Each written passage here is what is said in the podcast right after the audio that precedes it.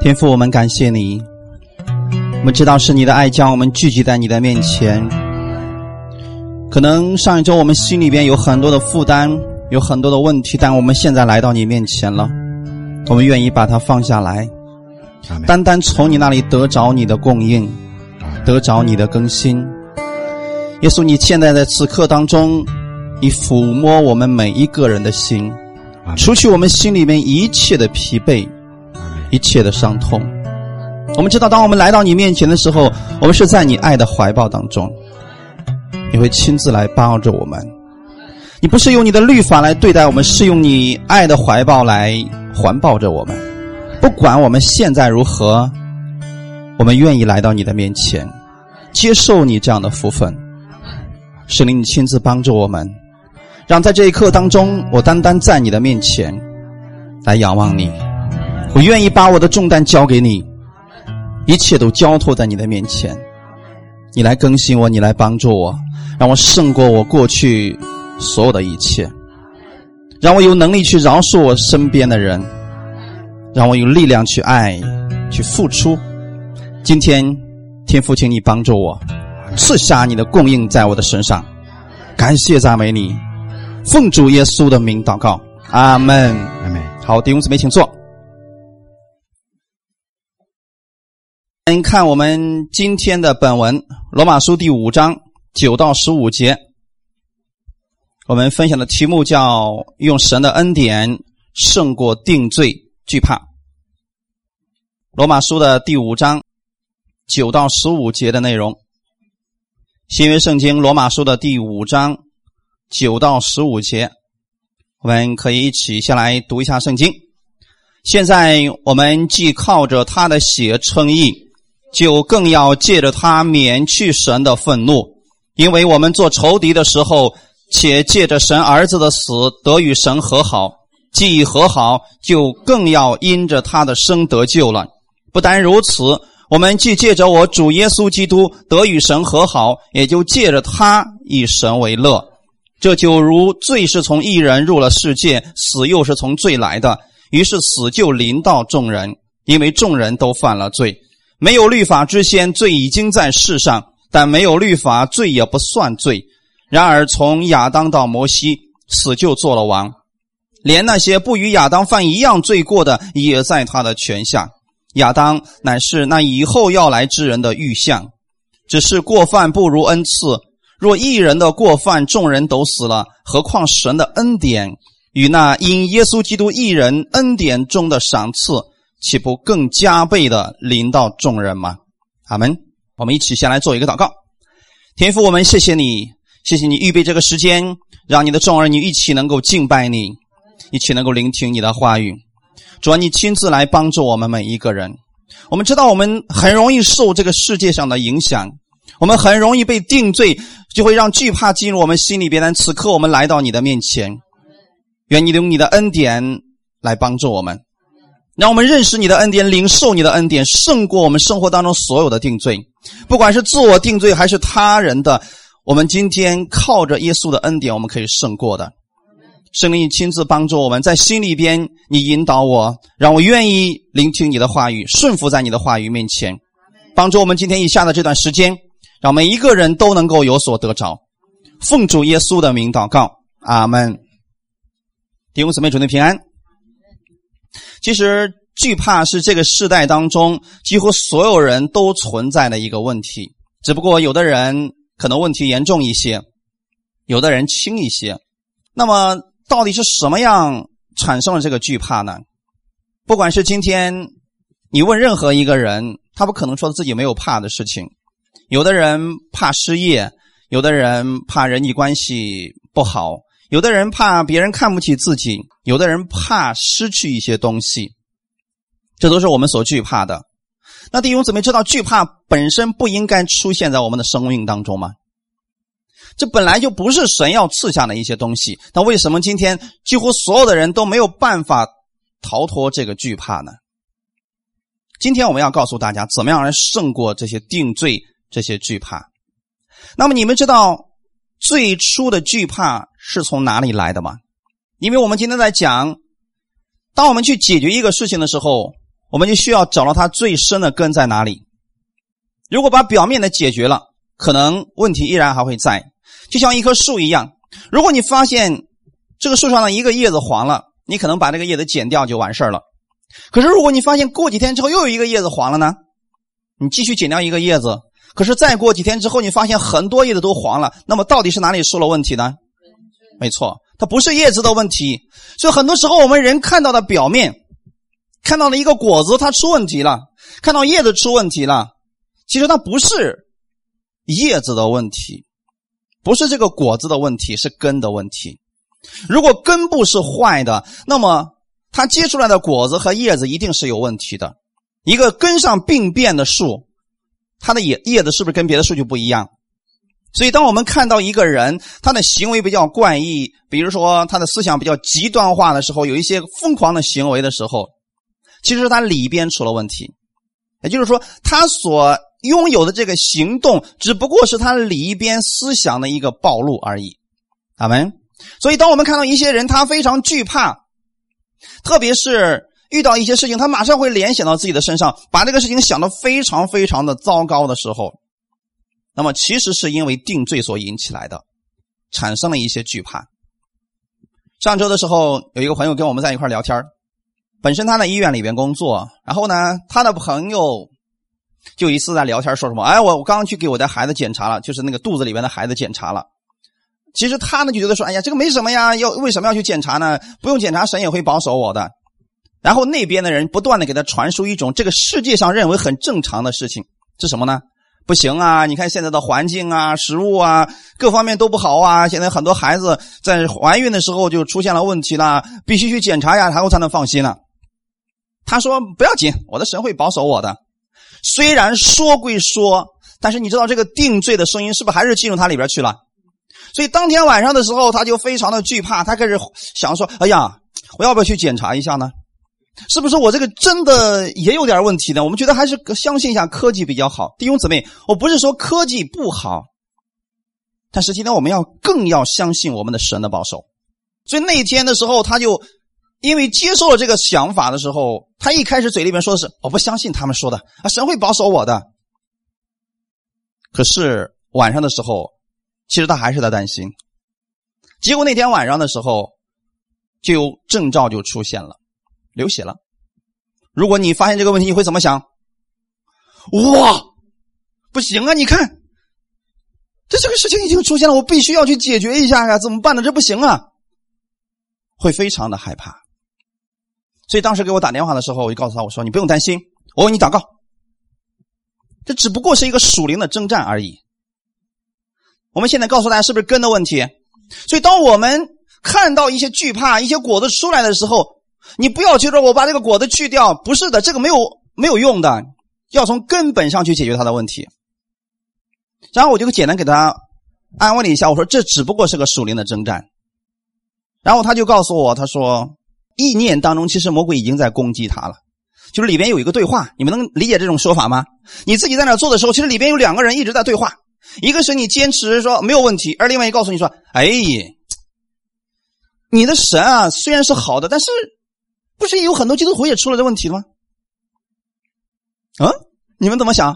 基督徒也有很多基督徒也出现这个问题了呀。就当特别是很多时候，我们比如说坐飞机啊，我们出去的时候，我说我相信主会保守我的。可是马上里边有个印尼告诉你说，不是有很多基督徒也出问题了吗？你马上你就不知道说啊，对呀，好像也是这个样子呀。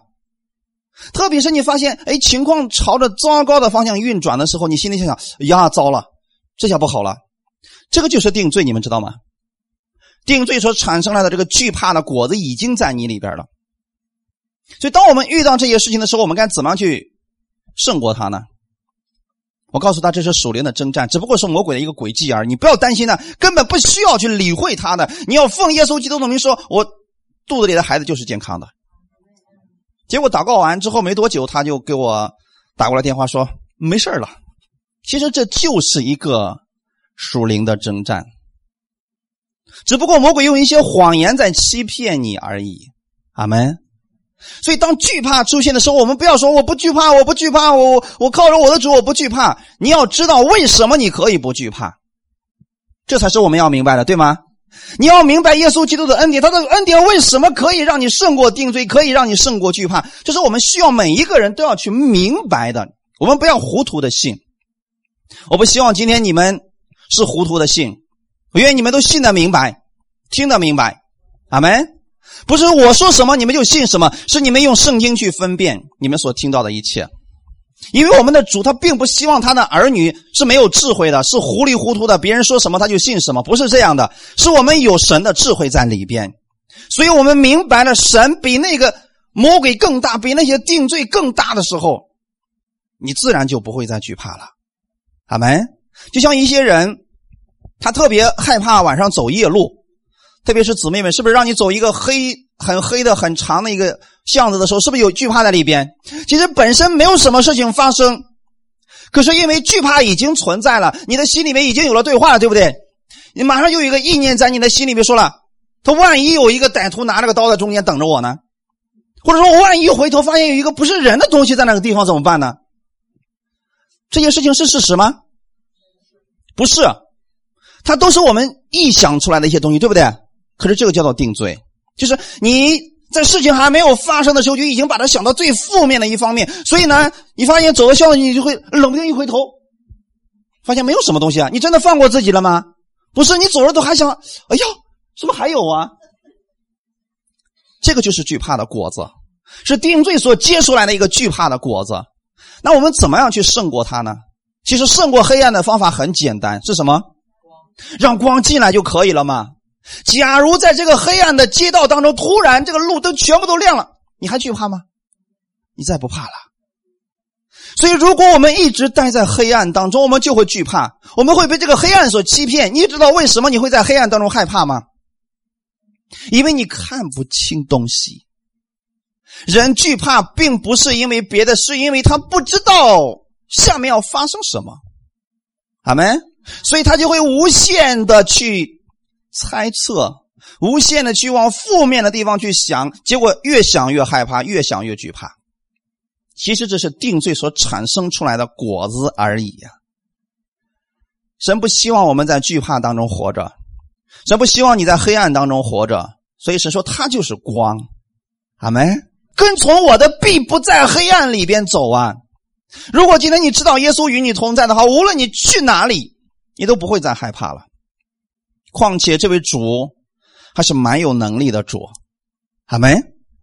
我们看一下最初的惧怕是怎么产生的，在哪里产生的呢？在创世纪的第三章九到十节，耶和华神呼唤那人，对他说：“你在哪里？”他说：“我在园中听见你的声音，我就害怕，因为我赤身露体，我便藏了。亚当和夏娃犯罪以后，他们心里边已经被定罪所困扰了，然后他们就藏起来了。当神去找他们的时候，他听见了神的声音，他就害怕。你知道，我们很多时候是因为听错了声音才会害怕吗？”因为你对神的不认识，你以为神过来是要刑罚你的。今天你说世界上的鬼可怕吗？本身鬼没什么，可是，在人的描述当中，鬼要给你带来一个很多不好的结果，这才会让你害怕，对吗？我再问大家一个问题：疾病可怕吗？疾病不可怕，可怕的是没有医治的方法，对吗？如果我们今天头疼，这个本身没什么呀，吃点头疼药就好了呀。可是，假如这个头疼疼到最后，发现医生都没有办法解决掉了，这才是让人可怕的。因为它的结局会带来什么？会带来害怕，然后让你死掉。所有去医院看病的人就都害怕医生说一句话：“我们已经尽力了。”你说医生啊，我这个病到底怎么样了？医生突然告诉你，想吃啥吃啥，想喝啥喝啥，想怎么玩怎么玩吧。你觉得这是好事吗？我们最期待医生说什么？没事这是小问题啊，对吗？所以你听到的是什么声音，会带出来一个不一样的结果。当神还没有说话的时候，他们两个心里边已经产生了惧怕，因为他之前已经听到了一种错误的声音。谁的声音？魔鬼的声音啊！他已经听错了声音，所以他相信了那个错误的声音的时候，这个定罪进入他的里边，结果产生了惧怕。他之所以惧怕的原因，是因为他知道他吃的日子就会死。亚当不是不知道这个事情，你们明白吗？他知道吃的日子就会死，但他并不明白死到底是个什么。我们惧怕是因为对未知、对未来的事情我们不知道，所以我们才会惧怕在这里边。所以当神说你吃了这，你的必定死。可是他说死到底是个什么呢？没有人知道。你知道有很多不信耶稣的人，他们在临死之前，他们是有极其恐惧的心，你们知道吗？为什么会看会恐惧呢？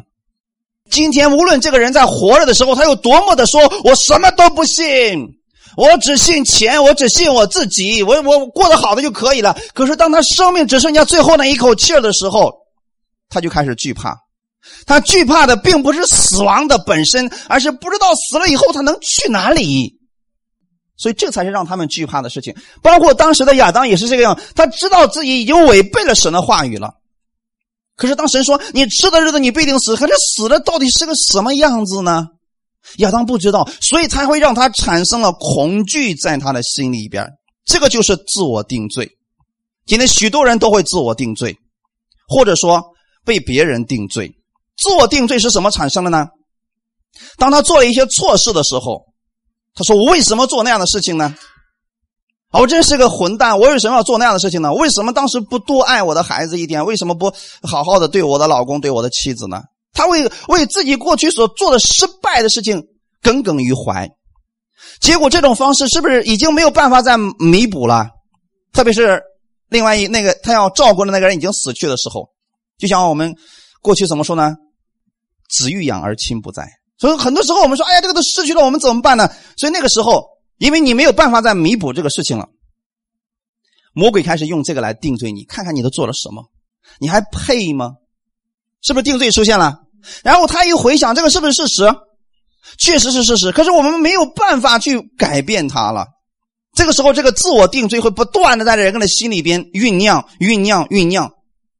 最后，这个人说：“哎呀，不行。”我什么都做不了了，这就惧怕已经产生了。这是一种，第二种，被别人定罪，就是别人说你不好听的话语，或者说别人伤害了你的时候，我们没有办法释怀他。这个时候是不是自己受痛苦？也许那个人是无心的，或者说他只是会错意了而已。可是这个苦毒。这个定罪已经在我们心里边了。这种情况之下，我们没有办法。如果我们不认识神的恩典的话，我们就会被害怕，就会被苦毒所充满。这些都是果子，都是定罪之后所产生的果子。其实这个定罪，我们不经意之间我们就上当了。这是内心的一个属灵的征战，你们知道吗？来自别人的，其实别人说的并不是你，可是我们接收过来说，哇，这个就是给我的呀。这个就是说我的呀，别人一句无心的话，我们以为是在自己，就是无限度的扩大了负面的东西，这也是一种定罪。然后后面会产生什么呢？嫉妒、纷争、苦毒，甚至说让你从此以后看这个人的时候就觉得他不是个东西，他凭什么那么说我？可是有一天你气势汹汹的到他面前说：“你为什么那样说我？”他说：“什么事啊？”结果你说：“你别给我装了。”哇！是不是他也挺冤枉的？因为这个事情他根本就不知道，也不是在说他。结果这个事情就这样被发生掉了。过去在我们教会中确实发生过这么一件事情，那是几年前的一个事情了。当时呢，我们初建教会没多长时间的时候，嗯，因为一开始的时候很多人不怀孕，结果呢就在我们教会听到，听完道之后回家怀孕了。啊，结果呢那个不怀孕的就找了很多不怀孕的都过来，听完道之后都怀孕了。哎呀，这下很多人就坐着长途大巴的过来听道，知道吗？然后跟陈先生说：“你不怀孕就去那个教会听那任教师讲道，一讲道就怀孕。”我说：“这都是什么宣传呀？”但是当时呢，有一个有一对夫妻来了，来了以后呢，他们你想想，呃，夫妻两个结婚两三年了，一直没有孩子，去检查了身体上没有毛病，就是不怀孕。两个人用了各种方法都不管用，去看医生也不管用。结果呢？那个时候有人给他介绍说：“你来教会听到吧。”他们就过来了。来了以后呢，他们俩就坐在最后边你知道是不是因为已经被定罪产生了，所以他不敢往前坐，他就坐到最后边那个地方。有一次他迟到了，可能两个人紧赶万慢赶的没到，你知道吗？我们当时讲道已经开始了，他迟到了。当他推门进来的时候，正好呢有一个姊妹就唰回头看了他一眼。我们嗯觉得没什么事情吧？你不就是你看刚才开门了，进来一个人，我们看一眼，没有什么问题吧？没有任何的问题啊。可是从那之后，两个夫妻两个说啥也不来教会了。然后我就去找他，我说：“你们为什么不来了？”他说：“啊，你们教会那个谁谁谁，他看不起我。” 我说：“什么事情啊？”他说：“我们俩进门的时候，他用他那个不屑的眼光看了我们，明显是看不清了。我们不就是没有孩子吗？”然后我当时我就去找到了那个姊妹，我说：“你是不是看人家俩？”他说：“是啊，我就是当时听门一响，我就看了一眼。”他说：“我说那你是不是用不屑的眼光看？”他说：“不是，哪有不屑的眼光啊？是不是定罪？我们不经意之间，我们接受了一种错误的信息进了我们里边里边去了。结果你不管怎么解释，他们两个再也不来了，说你们瞧不起人，怎么办？”这种定罪是不是很常见？所以很多时候我们不经意之间，我们就落入其中的网罗当中去啊！如果你不明白神的恩典，你真的很难走出来的呀。你比如说，前面有两个人，他们两个在那交头接耳，你正好从这儿过，他俩看了你一眼，你俩继续说话，你在想什么？看到了没有？其实这些都是子虚乌有的事情。可是，如果我们把这个事情接收到我们心里的时候，我们就已经上当了。所以，当他们两个吃了那个分别善恶树上的果子的时候，他就知道一件事情：神一定不会放过他们。所以，他们就开始害怕。害怕了之后，他的行为是什么？藏起来。我也不想给神去解释什么，因为神不会放过我的。所以很多时候呢，当我们接受了别人的定罪的时候，我们的做法是什么？你是去直接找这个人说明白吗？是问明白你当时为什么用那种眼神看我吗？是不是这样的？不是，我们恰恰再一次上了魔鬼的当，就是当我们受到伤害之后，我们自己躲起来，就好像如果说有一层玻璃，我们把自己全部包裹起来，让别人看不出来，实际上我们已经把自己包围起来了，谁都不要再碰我，我要远离你，免得我再受伤害。其实亚当他就是想我离开神了就好了，对吗？但是他忘记了，神真的来了是要把他们弄死吗？不是的，神知不知道他们犯罪了？那么神来的目的是什么？是要施行拯救啊！可是有多少人把这个事情就讲的就好像神就是一个暴君一样，只要你敢犯罪，我过来就收拾死你。于是，很多人一软弱，自己一有问题，他就不要来教会了。可是你知道吗？就算你今天软弱了，你犯罪了，你更需要来到耶稣的面前，因为他的目的，他不是要来收拾死你，他是要来拯救你的。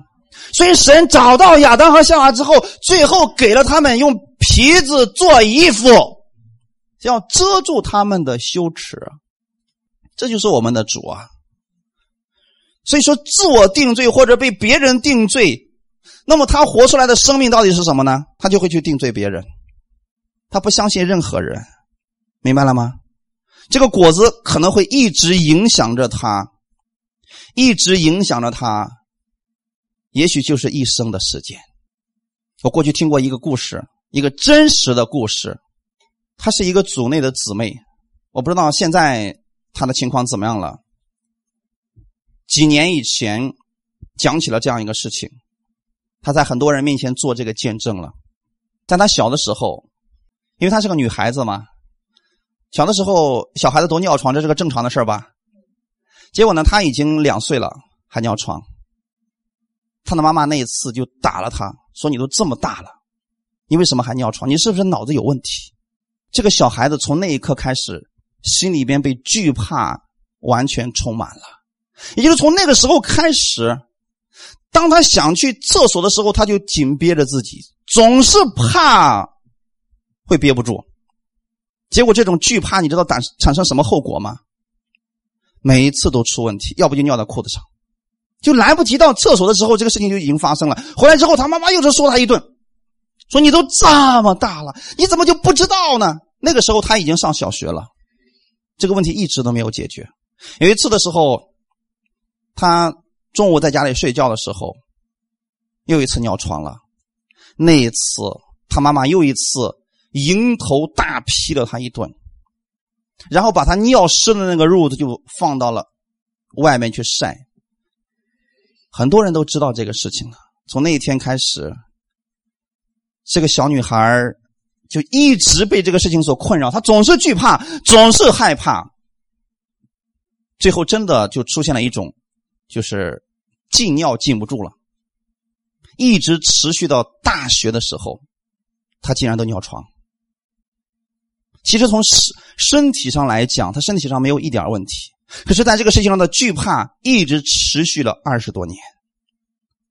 直到有一天的时候，他明白了耶稣基督的恩典，他明白了今天神不再定他的罪，而过去他的定罪应该被释放的时候，在一次的祷告当中，他完全得到释放了。就是在那一瞬间，再也没有尿过床。其实这个不是病。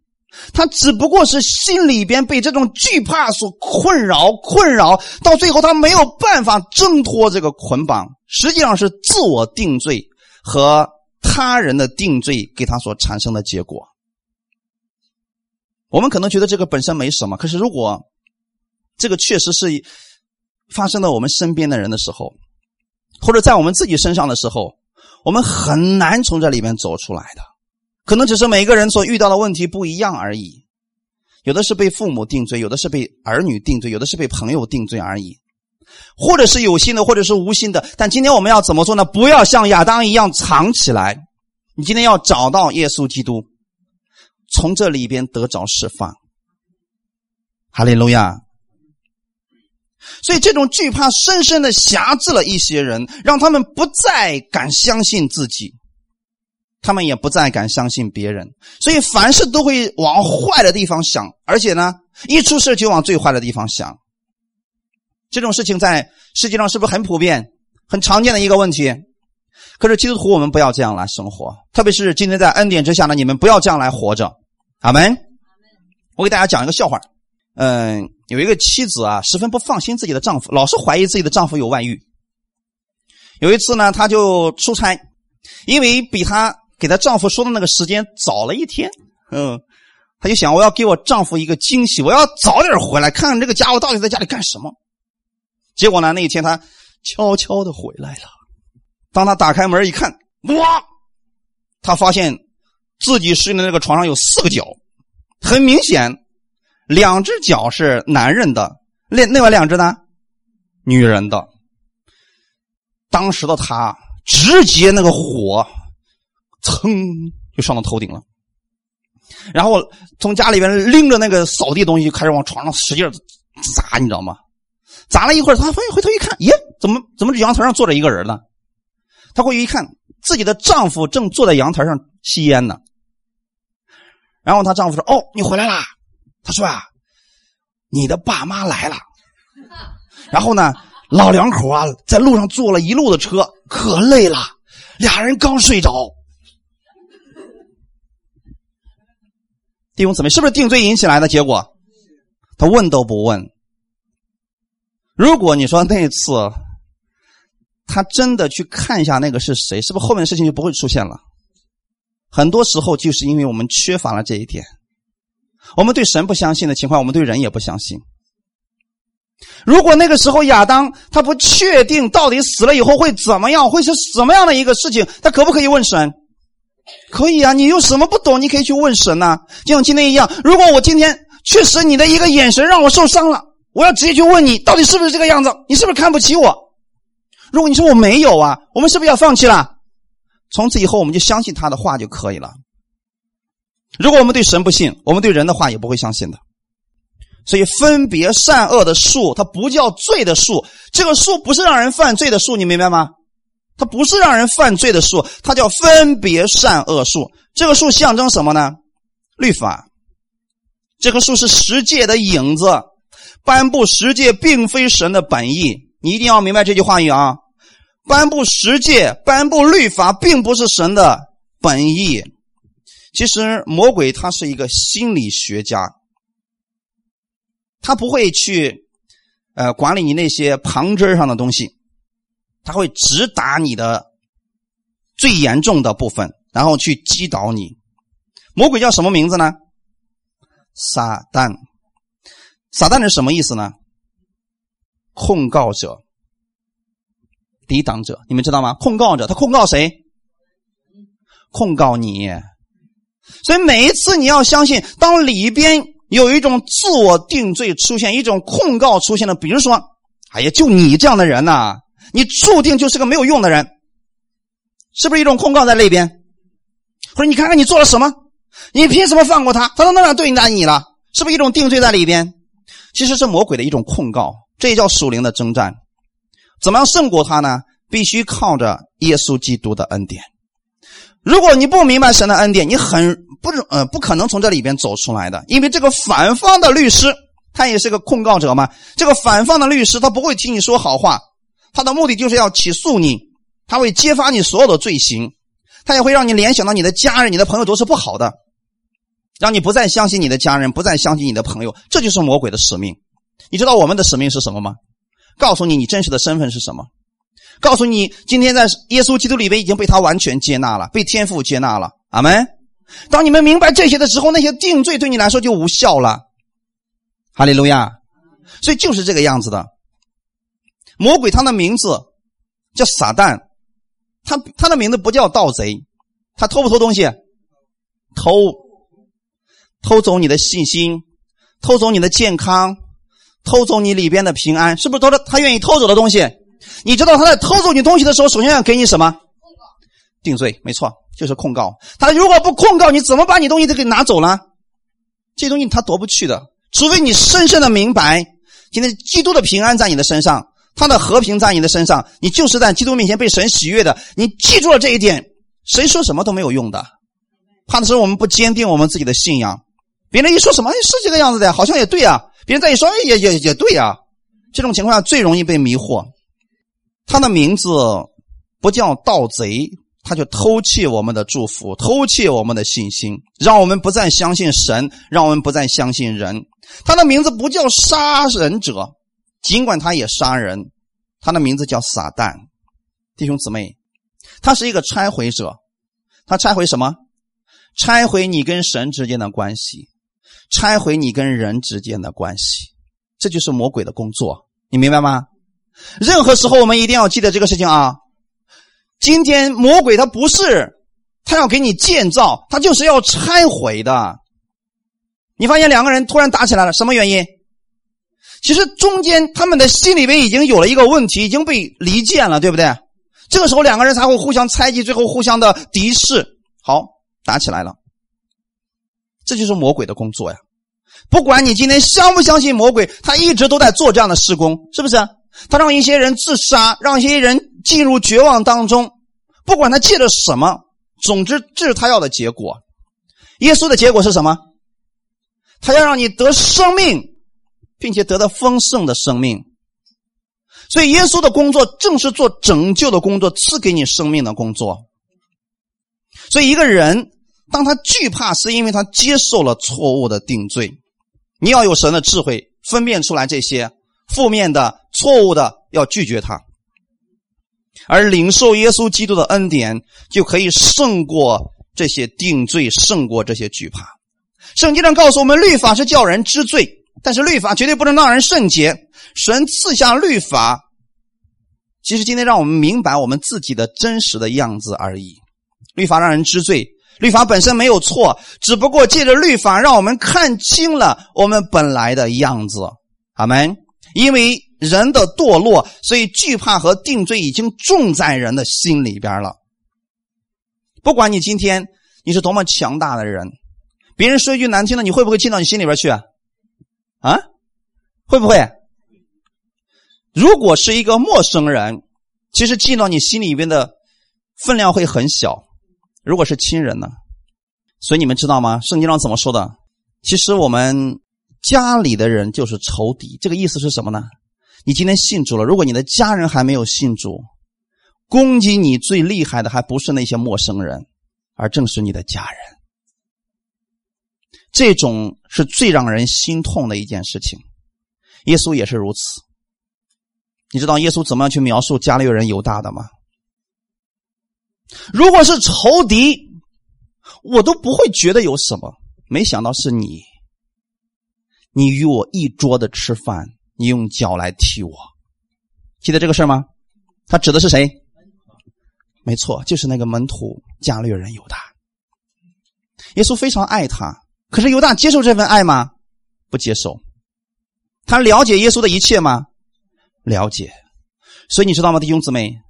如果你的家人没有信耶稣，他又知道你的一切，他就攻击你的时候最让你心疼，对吗？因为你太在意他的话语了，你太在意他的话语了。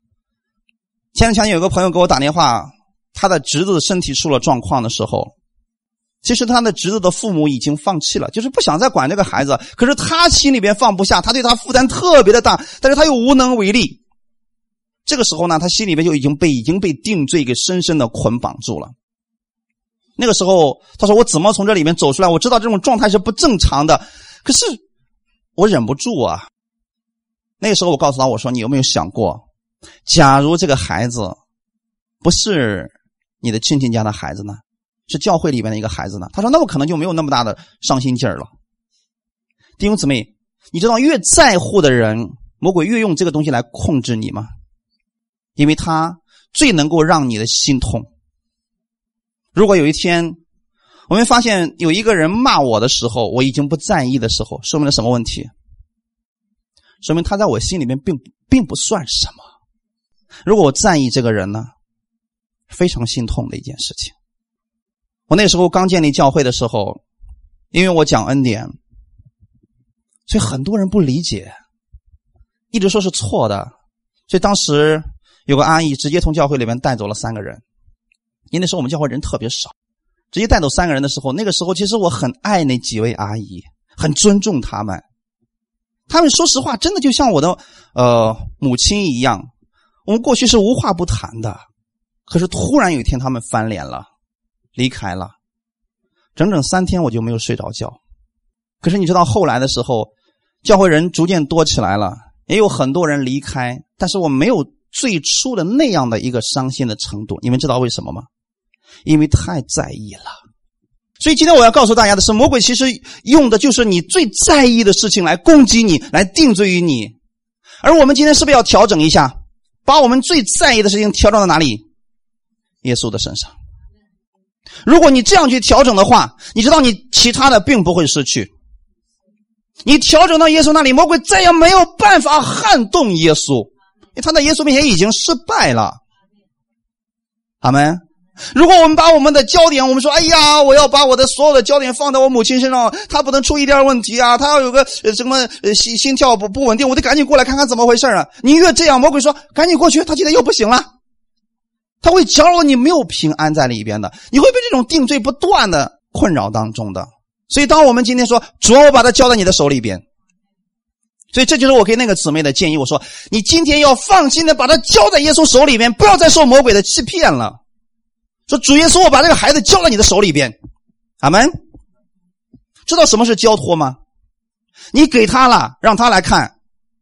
你们家都有孩子，如果你今天这会儿真的有事，你你说给你家的朋友说，你帮我看会儿孩子，我要出去办的事是不是你就放心给他了？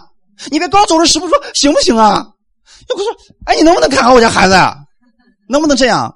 这是不放心，这是不是交托？所以今天把你所有的事情交给耶稣，不要再受魔鬼这样的欺骗了。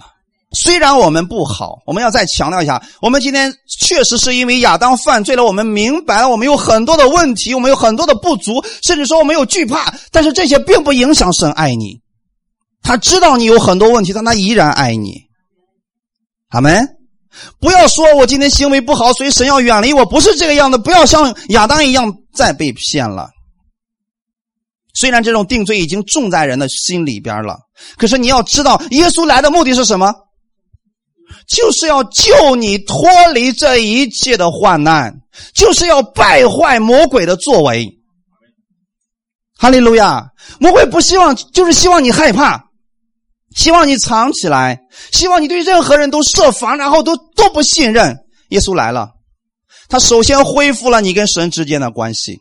阿门。所以刚才那段经文怎么说的呢？罗马书第五章第九节怎么说的呢？现在我们既靠着他的血称义，就更要借着他免去神的愤怒。有没有免去神的愤怒了？你要相信一个事实是什么？今天神不再向你发怒了。所以不要觉得说我一犯罪，我也有问题，我软弱了，我不配来到神的面前。这个时候你更应该来到神的面前，因为是借着耶稣的血，你已经被称义了。所以你要相信这个事实，神今天不再向你发怒了。因为我们做仇敌的时候，跟谁做跟谁做仇敌的时候，我们不认识他，我们毁谤他，我们说我不相信你，你是什么狗屁老天爷啊！我不相信你。那个时候我们做仇敌的时候，神是怎么样做的呢？神已经爱了我们了，所以他已经借着自己儿子的死。当耶稣为我们死在十字架上的时候，那个时候我们跟神已经和好了。阿门。我们跟神已经和好了，所以只有你明白，你跟神已经和好了，你跟人才能真正的和好。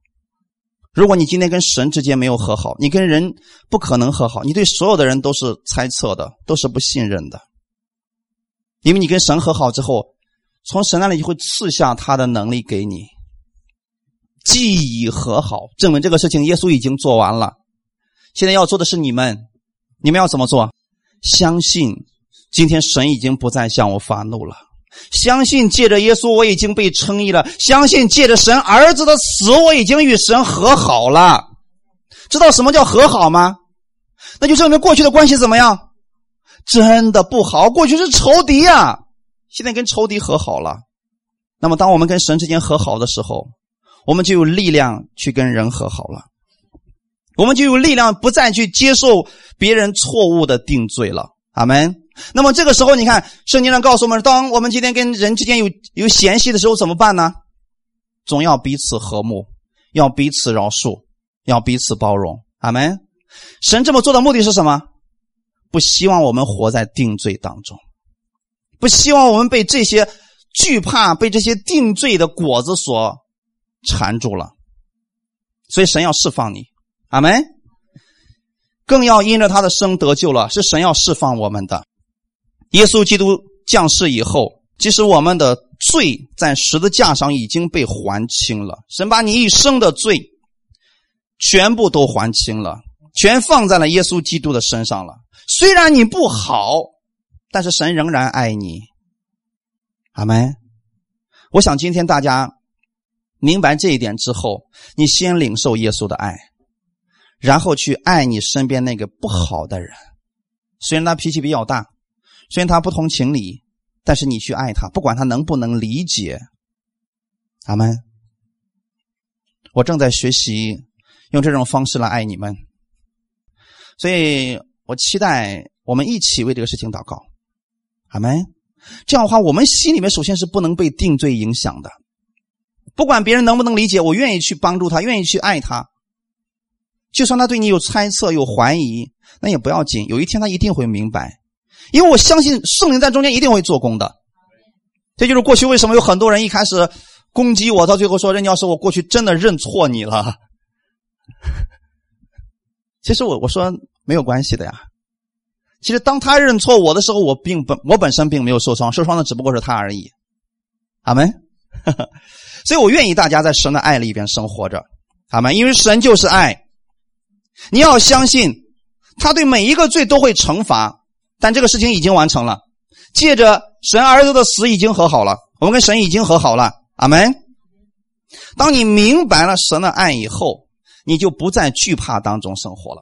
看一段经文，《约翰一书》第四章十八到十九节，我们要一起来读一下：爱里没有惧怕，爱既完全。就把惧怕除去，因为惧怕里含着刑罚。惧怕的人在爱里未得完全。我们爱，因为神先爱我们。阿门。弟兄姊妹知道这段经文的意思是什么呢？当一个人他今天还有惧怕，代表了什么事情？他没有领受神完全的爱，或者说他并不是活在神完全的爱里边。因为当你在神的爱里边的时候，是没有惧怕的。为什么在爱里边没有惧怕？耶稣基督的爱跟人的爱是不一样的。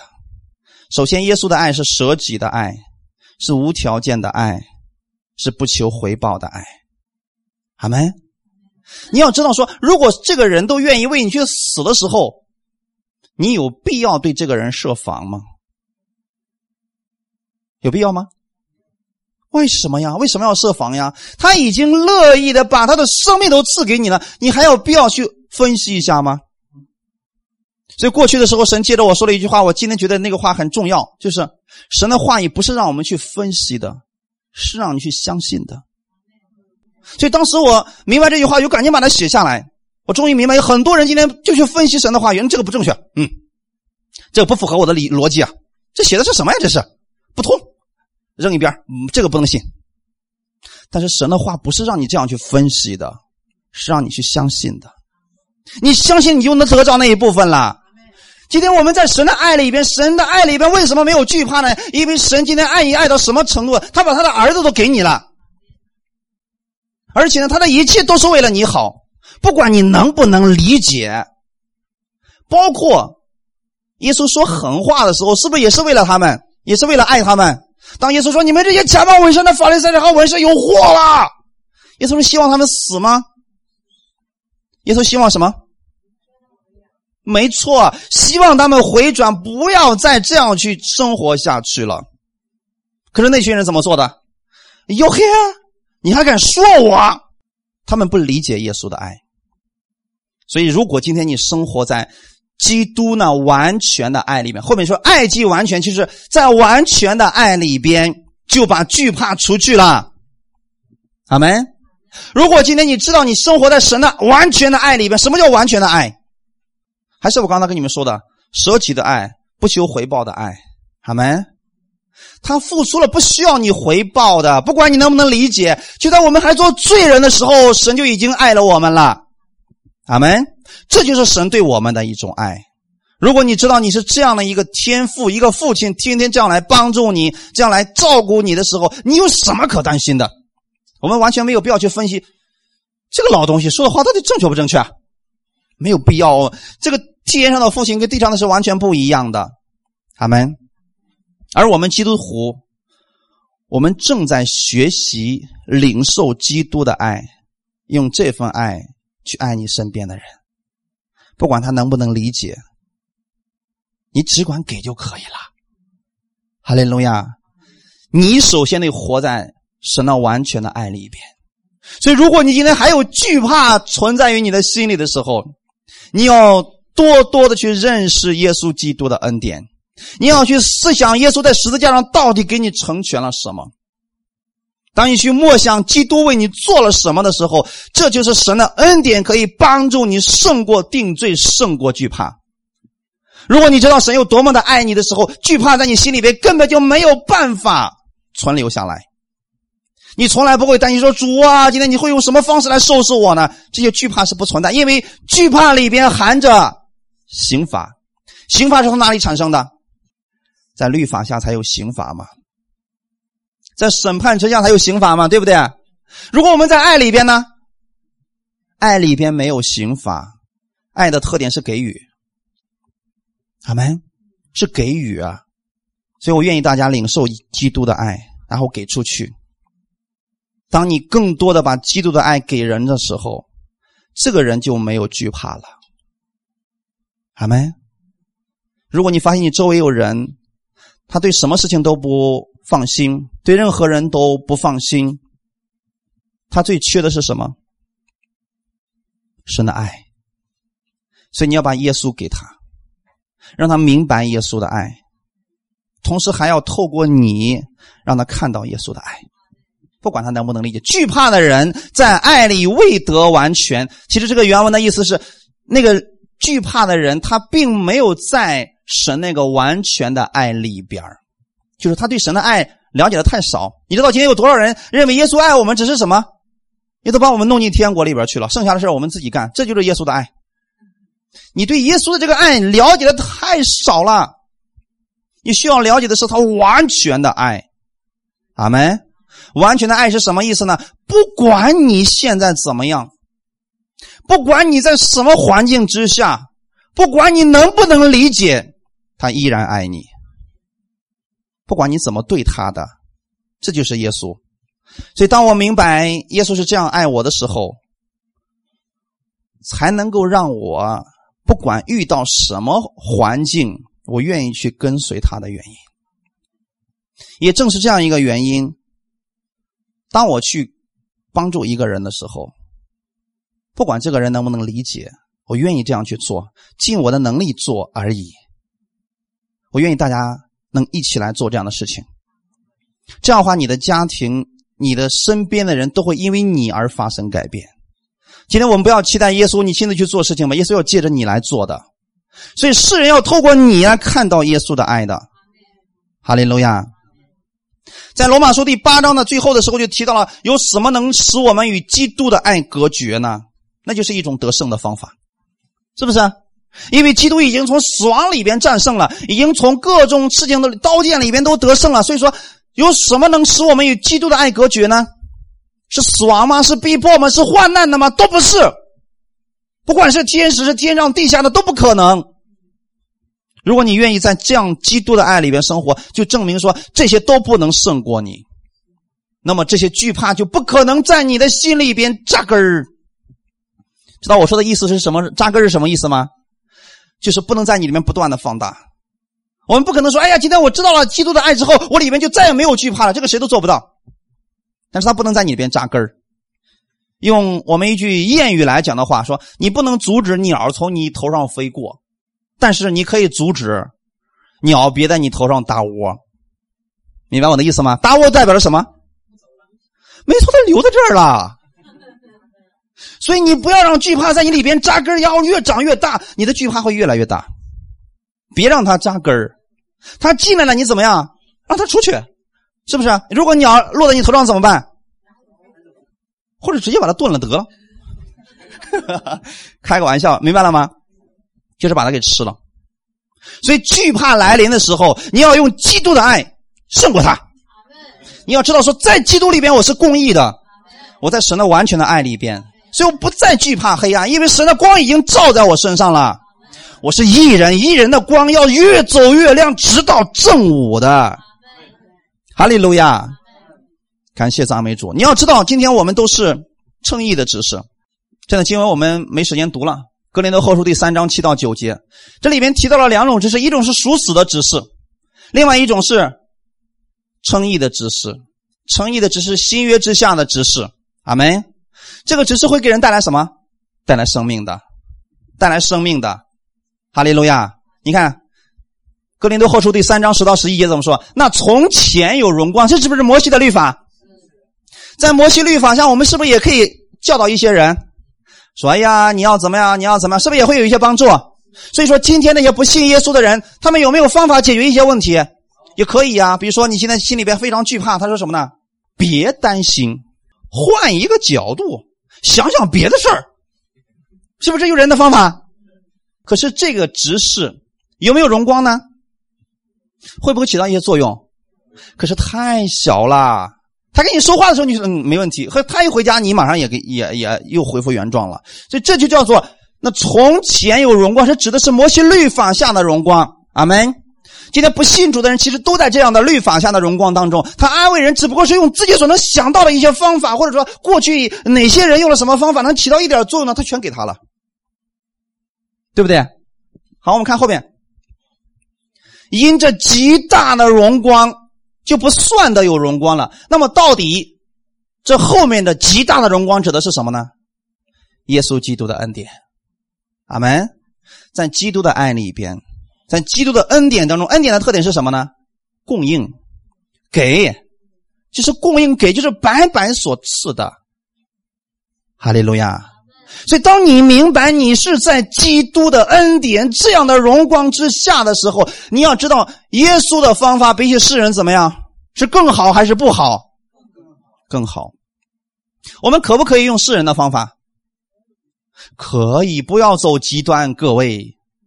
就比如说，今天我们得病了，可不可以去医院？可不可以请医生给你看一看？那可不可以祷告呢？都可以。不要走极端，说我今天是基督徒了，我不能，我不能去医院，我不能吃药，我死也不能去医院。你干嘛非得这样呢？神从来没有否定之前的那个荣光，对吗？他只是告诉你，后面这个荣光是更大的。如果你没有后面这个荣光呢？你没有后面这个信心，你怎么办？那就用前面那个嘛。今天不是所有的人都能够明白基督的恩典的，也不是所有人都接受基督的恩典的，也是一样的。同样的，今天我们对这个人来讲，当他得病了，我们说奉耶稣的名祷告你就好了，不要去医院。这是你的信心，不要强加给他。除非他明白了，除非他明白了基督的爱，明白了基督的恩典的时候，就可以胜过他里边的惧怕，对不对？要不然你今天说没事，你祷告神就好了，他心里面还是很害怕，不管用啊！他什么时候会让这个惧怕消失呢？他去找医生了，医生说没事，这是个小问题，哎，马上他他就放心了。这种方式可不可以除去惧怕？那就让他去找医生吧，可以吗？我们不要走极端，弟兄姊妹。恩典是要告诉你有一个更好的方法。那么今天我们就比如说我们基督徒做生意，可不可以去咨询一下世上那些人的经验？当然可以了。你可以去咨询他说：“主啊，他们是这样去做的。”那么你有没有更好的方法呢？这都是可以的，对吗？不要走极端，说：“哎呀，我们今天信了主了，世上那些方法不能用了。”你别忘了，世上的方法从哪儿来的？从律法里边出来的而已啊。只不过今天神给了你一种更好的。阿门，更好的，看后面。若那废掉的有荣光，那废掉的只是什么？律法嘛。所以今天你信了耶稣，不是让你更痛苦，是让你更自由。你今天信了耶稣，是让你更有荣光，让你更喜乐。你说我我看世人就挺喜乐的，神要给你更大的喜乐。你说我不想要这个大喜乐，可不可以啊？回律法生活可以啊，不要紧的。耶稣从来不强迫我们必须接受他的恩典，对吗？只是我要告诉大家的是，那废掉的有荣光，就是世让世人给你的安慰，世人给你的方法，可不可以呢？可以，有没有果效呢？有一点果效，但是有个更好的，你去依靠耶稣，明白耶稣基督的恩典，这个是更好的方法，这长存的。什么是长存的？耶稣基督的恩典是长存的。我们为什么说基督的恩典是长存的呢？因为在这个世界上，人给你能帮助你几次，一次、两次、几次，或者说，我觉得我父母可以帮助我很多年。可是，如果有一天父母不在了呢？除非你的父母是一直长存的，对不对？你的哪个父母是一直长存的？你的父亲是永远长存的，你应该去依靠这个父亲，对不对？你地上这个可不可以依靠他呢？可以啊，只不过他没有年限。看前面，那个地上的是有荣光的，但是那个长存的就更有荣光了。我这样我给你们一读，是不是就明白了？哎，地上的朋友可不可以依靠他们呢？可以呀，可以去求他们帮忙。你有了软弱的，可以让他们帮忙。但是更你要知道的是，有一个长存的，有事更应该去找他。哈利路亚，这个什么都能帮助你，这位天父什么都能有能力帮助你。所以，当你明白这个的时候，你是在基督的恩典当中，所有的惧怕就被消除掉了。你想，你去找人的时候，你说：“哎呀，我现在出了什么问题？求你帮助我。”那个说：“不好意思，我真帮不了你。”是不是还是惧怕的？可是你去找神呢，他总是有方法的，他总是有能力的。关键是这位神，他对你的帮助是免费的。是乐意把最好的赐给你。我愿意大家常常去思想耶稣基督的恩典，去明白，去思想他的十字架上到底给你成就了什么，然后惧怕定罪就可以从你的心里边被拔出去了。别让这些定罪、这些惧怕在你里边扎根，要让基督的话语常常扎在你的心里边。这样的话，你总是会结出平安、喜乐、温柔、节制、良善这些圣灵的果子来。哈利路亚！好，我们一起来祷告。天父，我们感谢赞美你。主，我们知道我们这个世界上我们会被魔鬼欺骗，会接受自己的定罪，也会被别人定罪，会有惧怕产生。那今天我靠着你的恩典，我可以胜过他，因为你是愿意白白赐给我的一切祝福的神。你知道我不好，可是你仍然爱我。你让我靠着你的血，靠着基督的血已经称义。我知道今天天父已经不再向我发怒了。因为在我还做罪人的时候，你已经为我死了，我跟你之间已经和好了。主啊，你要把这份力量给我，让我跟人之间是和好的，让我心里边不是被苦毒所充满，是被神的爱充满。我愿意把基督的爱给出去，不愿意让惧怕存在我的心里边。奉耶稣基督之名，今天除去你们心里一切的惧怕，神的爱充满在你的里边。你要知道，今天神已经把耶稣赐给你了，他是天国里边最好的。既然神把耶稣都给你了，岂不把万物一同白白赐给你吗？没有什么能够让你与基督的爱隔绝，所以不要再看你自己，也不要接受别人的定罪了。你要相信神今天不再定罪于你了，他愿意爱你，只要你来接受他的爱。不管你能不能明白，今天你说主，我愿意试着去认识你的爱，去领受你的恩典，你的生命就不会不再一样了。这些定罪、这些惧怕就会从你里边完全的被消除了。要认识基督的完全的爱，要活在他那完全的爱里边。当你在他完全的爱里的时候，惧怕就消失了，平安就充满在你的心里边了。你的生命就会不再一样。你不再在你的工作当中惧怕，不再在对你的人际关系惧怕，不再对你的未来惧怕，因为这一切耶稣都已经胜过了。今天他要把这个能力赐给你，让你在新的一周的时候领受他这样的能力去生活的。阿妹，奉主耶稣的名祝福你们。阿妹，你们要知道，你们在基督里面是被称义的一群人，是被神所爱的一群人。不管魔鬼给你什么样的咒诅、错误的负负面的定罪的时候，要奉耶稣的名除去他。这一切都不是真的。耶稣爱你才是真的，天父爱你才是真的。哈利路亚！你是被天父的爱所吸引的人，感谢赞美你，天父，我们谢谢你，谢谢你把这样的话语赐给我们，一切荣耀都归给你，奉主耶稣的名祷告，阿门。